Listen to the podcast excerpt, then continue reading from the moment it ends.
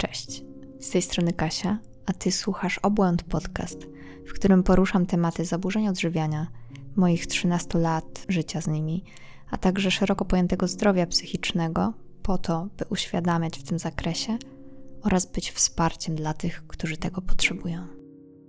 Pierwszy odcinek mojego podcastu skupił się bardzo na tym, dlaczego chorujemy. Starałam się przybliżyć w nim pewne mechanizmy, które mogą powodować zaburzenia odżywiania i czym tak właściwie te zaburzenia odżywiania są. Nie ukrywam, że nad tym odcinkiem zastanawiałam się dość długo, ze względu na to, że rzeczy, które dzisiaj opowiem, będą dość alarmujące dla osób, które gdzieś tam jeszcze nie są świadome swoich zaburzeń, ale podejrzewają u siebie taki problem. Natomiast u osób z czynną anoreksją, bulimią bądź e, zaburzeniami obsesyjno-kompulsywnymi mogą być wskazówką do tego, co jeszcze mogą zrobić po to, żeby pogłębić swoje zaburzenia. Natomiast dzisiejsza rozmowa z moją przyjaciółką uświadomiła mi, że pomimo moich szczerze dobrych intencji, nie jestem w stanie odpowiadać za to, w jaki sposób dana osoba wykorzysta te informacje. Bardzo życzyłabym sobie, żeby wszystkie osoby słuchające tego podcastu znalazły się w tym miejscu, dlatego że chcą walczyć o swoje zdrowie i chcą zadbać o siebie, a nie szukać tutaj rozwiązań do tego, żeby robić sobie jeszcze większą krzywdę. Dzisiejszym odcinku chciałabym więc pochylić się nad tematem objawów, które mogą być alarmujące w kwestii właśnie rozpoznania u siebie pierwszych symptomów zaburzeń odżywiania i które chciałabym, żeby były potraktowane przez Was jako jakiś sygnał, który może alarmować jako jakaś wskazówka do tego, żeby zastanowić się nad sobą samym, czy faktycznie to jedzenie nie stwarza dla nas problemu i czy my mamy odpowiednią relację z nim oraz ze swoim ciałem. Biorąc pod uwagę fakt mojej historii i tego, że czynnie moje zaburzenia kręcą się wokół anoreksji, czyli jadłowstrętu psychicznego. Na ten temat będę mieć najwięcej do powiedzenia i myślę, że w tym odcinku też po prostu na tym się najbardziej skupimy, ponieważ nie chciałabym wypowiadać się na tematy, o których absolutnie pojęcia nie mam i mam tylko na przykład wiedzę teoretyczną na ten temat, więc nie znajdą tutaj odpowiedzi na swoje pytania osoby, które podejrzewają u siebie na przykład bulimię czy jakieś e, kompulsywne obiadanie, ponieważ to jest problem, który mnie nie dotyczy i nigdy mnie nie dotyczył. Ja nie miałam epizodów żadnych przeczyszczania się, prowokowania wymiotów czy napadów na jedzenie, więc nie jestem w stanie tutaj wypowiedzieć się ze swojej perspektywy, bo po prostu jej nie mam. Dlatego jeżeli oczekujecie tutaj, że znajdziecie odpowiedzi właśnie na te pytania, to od razu muszę Was uprzedzić, że niestety tak prawdopodobnie nie będzie. Natomiast postaram się przybliżyć Wam takie aspekty, które gdzieś tam w ogólnikowy sposób mogą być alarmujące i takie, które właśnie mogą wskazać nam na to, że ta relacja nie jest zbyt dobra i że warto może nad sobą Chciałabym też zaznaczyć, że rozpoznanie pewnych sygnałów nie może być jednoznaczne z powstawieniem diagnozy. Czyli, tak jak wspominałam wcześniej, może zapalić w głowie czerwoną lampkę, by zgłosić się do kogoś, by tę diagnozę uzyskać. Tymczasem, po tym długim wstępie, zapraszam Cię na 9 symptomów, które pomogą Ci zauważyć pewne problemy, które rodzą się w Twojej głowie i być może będą wczesnym sygnałem i wczesną akcją do tego,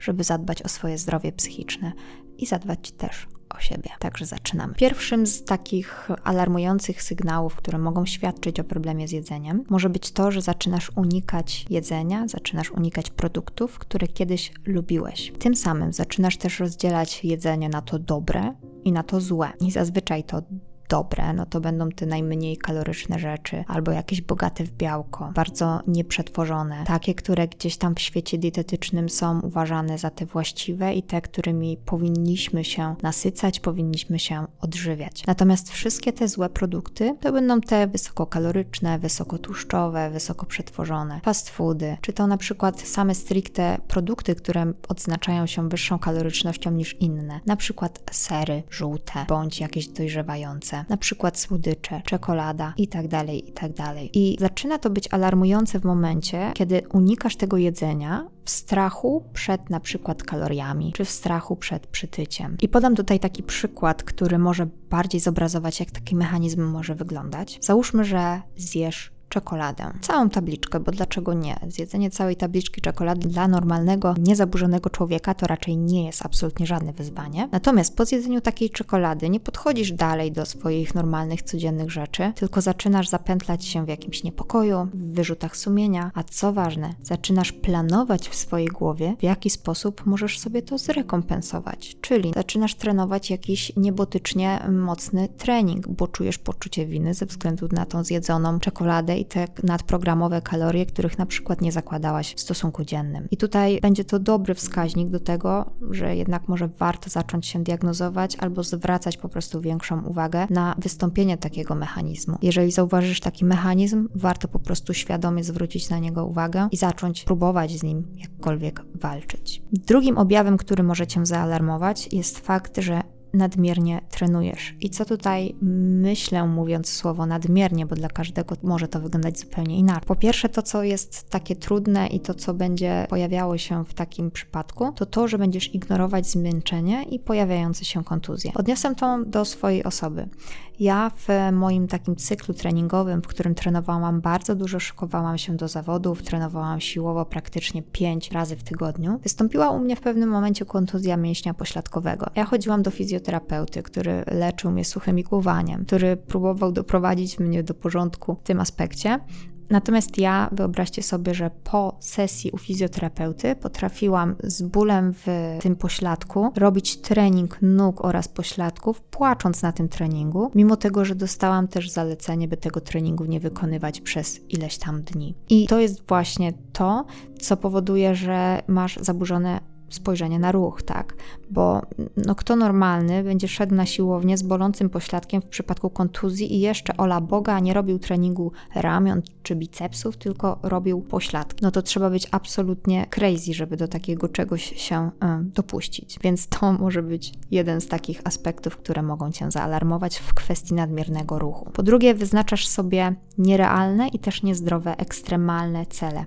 Czyli będziesz zakładać na przykład 4-5 godzin treningu dziennie, albo po rozpoczęciu biegania, gdzie na początku jesteś na takim początkowym etapie, nagle wyznaczysz sobie cel 20 km na przykład jednego dnia. I to będą takie nierealne cele, ambitne, które są absolutnie złe i absolutnie będą tutaj miały odwrotny skutek, ponieważ występuje tutaj jakaś nadambicja, nie mierzenie celów na zamiary, ale ta nadambicja i ta perfekcja będzie bardziej dochodzić do głosu niż zdrowy rozsądek. Kolejnym tutaj e, zaburzonym myśleniem w stosunku do ruchu będzie fakt, że zaczniesz mocno panikować w przypadku, kiedy przegapisz jeden dzień ćwiczeń. I pomimo tego, że będziesz sobie ustalać wszystko, zdarza się czasami tak, że w naszym życiu pojawiają się momenty, w których musimy pewne rzeczy przewartościować i przełożyć coś innego ponad na przykład ten trening. Natomiast ty zamiast przyjąć to ze spokojem i pokorą, zaczniesz panikować ze względu na to, że nie jesteś w stanie tego treningu zrobić. Zaczniesz w ogóle wymyślać różne rzeczy, które mogą doprowadzić do tego, żeby ten trening jednak wykonać i na przykład wylądujesz na siłowni o 12 w nocy, na siłowni całodobowej.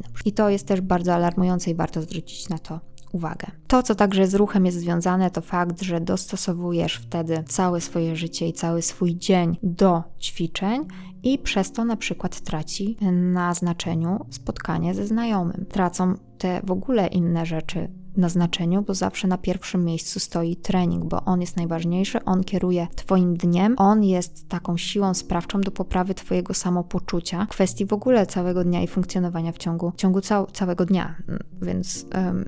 Więc tak to słuchajcie, wygląda z ruchem. Jest to też takie bardzo widoczne w formie obsesji ruchu um, i takiego przeświadczenia, że żyjemy właśnie w kulturze, która tą obsesję ruchu bardzo umacnia. E, I jeszcze niedawno były bardzo takie znane slogany pod tytułem Nie masz siły, wstań, popraw koronę i zasuwaj, tak?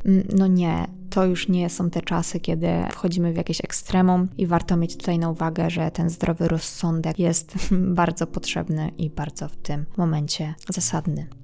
Kolejnym symptomem, który w mojej opinii powinien skłaniać do autorefleksji, jest unikanie spotkań towarzyskich tam, gdzie może pojawić się jedzenie. I to wiąże się z obawą tego, że, że nie wiemy zwyczajnie, co na takiej na przykład imprezie, domówce, gdziekolwiek się pojawi do jedzenia. Nie jesteśmy świadomi tego, jak zostało to przygotowane, ile kalorii to ma, przez co budujemy w sobie takie poczucie stresu i łatwiej jest po prostu odmówić i na takim spotkaniu towarzyskim się nie pojawić, niż wystawić się właśnie na takie niepewności i na dyskomfort, który praktycznie wtedy się pojawia, no bo co? Wszyscy będą komentować Twoje jedzenie, będą patrzeć na to, co jesz, mimo tego, że często jest to bardzo złudne i nie zdajemy sobie sprawy z tego, że ludzie właściwie absolutnie nie zwracają uwagi na to, co jemy, bo są zajęci sobą albo rozmowami, ale w naszej głowie to urasta do rangi jakiegoś przedsięwzięcia i potęguje po prostu przerażenie przed tymi sytuacjami, przez co łatwiej jest po prostu ich unikać, niż gdzieś tam podejmować rękawice i się pojawiać więc następuje tutaj automatyczna alienacja takiej osoby i wycofanie się z takich spotkań towarzyskich. Czwartą rzeczą, która jest bardzo powszechna i będzie się pojawiała u wielu, wielu osób chorujących na zaburzenia odżywiania, jest to, że będziesz obsesyjnie liczyć kalorie, oraz ważyć się bądź mierzyć. I odnosząc to do mojej osoby, ja miałam różne etapy w życiu swojej choroby, bo gdzieś tam trwała ona na tyle długo, że miała ona zawsze jakąś tam inną postać. I na samym początku, kiedy doprowadziłam się do e, absolutnej ruiny fizycznej, byłam wtedy młoda, byłam nastolatką, nie za bardzo byłam świadoma tego, w jaki sposób dbać o swoje zdrowie i jakie są mechanizmy i jak w ogóle funkcjonuje nasze ciało od tej strony fizycznej, doprowadziłam się do takiego momentu, w którym obsesyjnie spoglądałam w lustro. I to spoglądanie w lustro było bardzo takie nagminne i powtarzalne, kilka razy dziennie, omijając w ogóle takie racjonalne wytłumaczenie, że na przykład wieczorem brzuch ma większą objętość ze względu na to, że wypełnia go jedzenie, wypełniają go płyny. Ja byłam ślepa na takie tłumaczenia i potrafiłam ten brzuch sprawdzać po kilka razy dziennie, po kilkanaście, przy każdej możliwej okazji, gdzie tylko pojawiało się lustro. To samo było na przykład z mierzeniem objętości swoich od o, objętości? No powiedzmy, że objętości, ale potrafiłam siedzieć i palcami sprawdzać, czy moje nadgarstki mają cały czas taką samą, taki sam obwód. O, to jest dobre słowo. Taki sam obwód jak wcześniej i, i, i potrafiłam bardzo obsesyjnie to sprawdzać. Niektóre osoby będą też sprawdzały na przykład obwód swoich ud, czy innych miejsc, które mm, będą gdzieś tam akurat im pod ręką. No i oczywiście ważenie. Ważenie to też jest bardzo tutaj, bardzo znany schemat i warto sobie uświadomić, że to nie jest tylko i wyłącznie na przykład ważenie się rano czy wieczorem. Nie, to jest ważenie się po kilka, kilkanaście razy dziennie. I tutaj też jakby absolutnie takie osoby są ślepe i głuche na to, że waga w ciągu dnia, w zależności od dnia cyklu menstruacyjnego, jeżeli chodzi o kobiety, będzie się po prostu zmieniać i to jest naturalne. Waga wieczorem zawsze będzie wyższa ze względu na treść jelitową, na treść żołądkową, na, tak jak mówiłam wcześniej, na płyny, na to, co się w tym żołądku znajduje.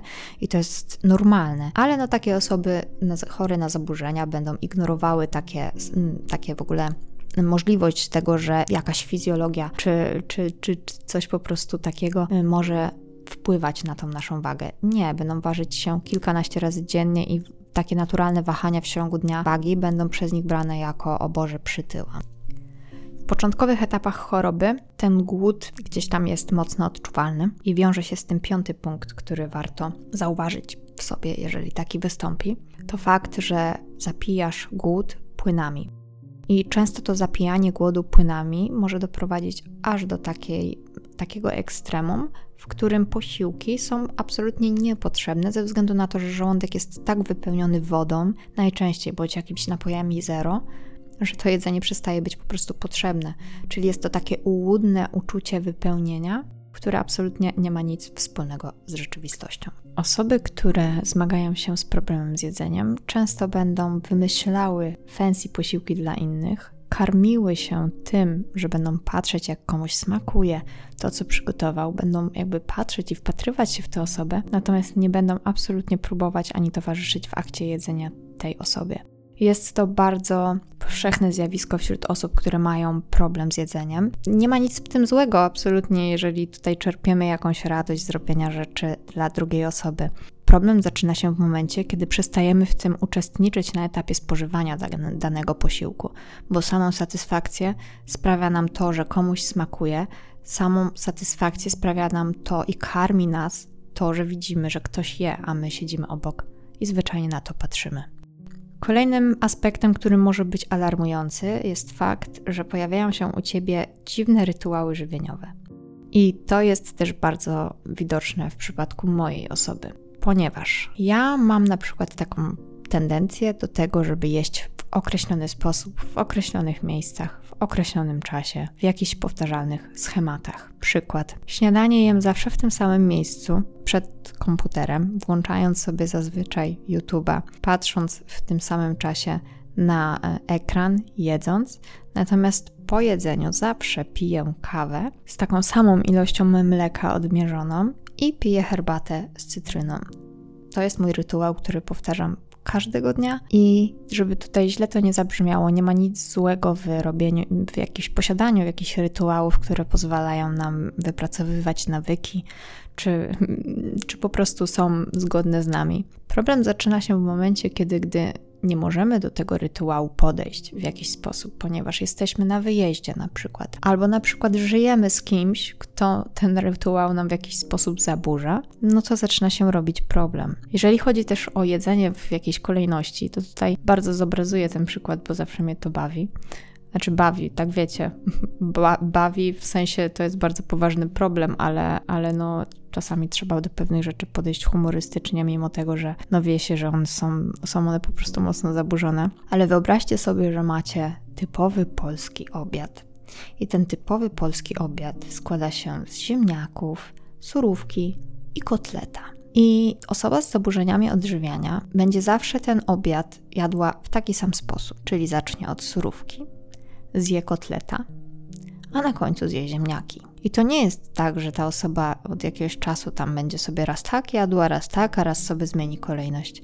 No nie, zawsze będzie jadła w taki sam sposób. Każdy możliwy obiad, w którym będą warzywa, jakieś źródło białka i jakieś źródło węglowodanów, zawsze będzie jadła w tej samej kolejności i zacznie panikować, jeżeli cokolwiek stanie się takiego, że ten rytuał będzie musiał być przerwany bądź w jakiśkolwiek sposób inaczej zastosowany. To jest właśnie to, co powinno nas zaalarmować, kiedy czujemy niepokój, kiedy czujemy wyrzuty sumienia, kiedy po prostu czujemy się ze sobą źle w momencie, kiedy nie możemy po prostu wykonać jakiegoś rytuału, który w głowie został utrwalony i który powtarzamy od jakiegoś czasu.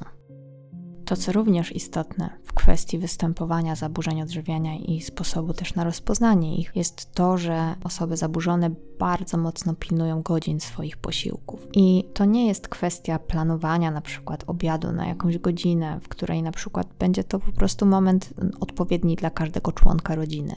Nie, to jest z góry ustalone jakiś schemat, z góry ustawiony sposób żywienia. Zakładasz sobie, że o godzinie 8 będziesz jeść śniadanie, o godzinie 12 drugie śniadanie, 16 obiad i o 20 kolację. I co tutaj dzieje się w głowie osoby zaburzonej? Załóżmy, że wypada godzina 11.30. Do założonej godziny Twojego posiłku zostało pół godziny.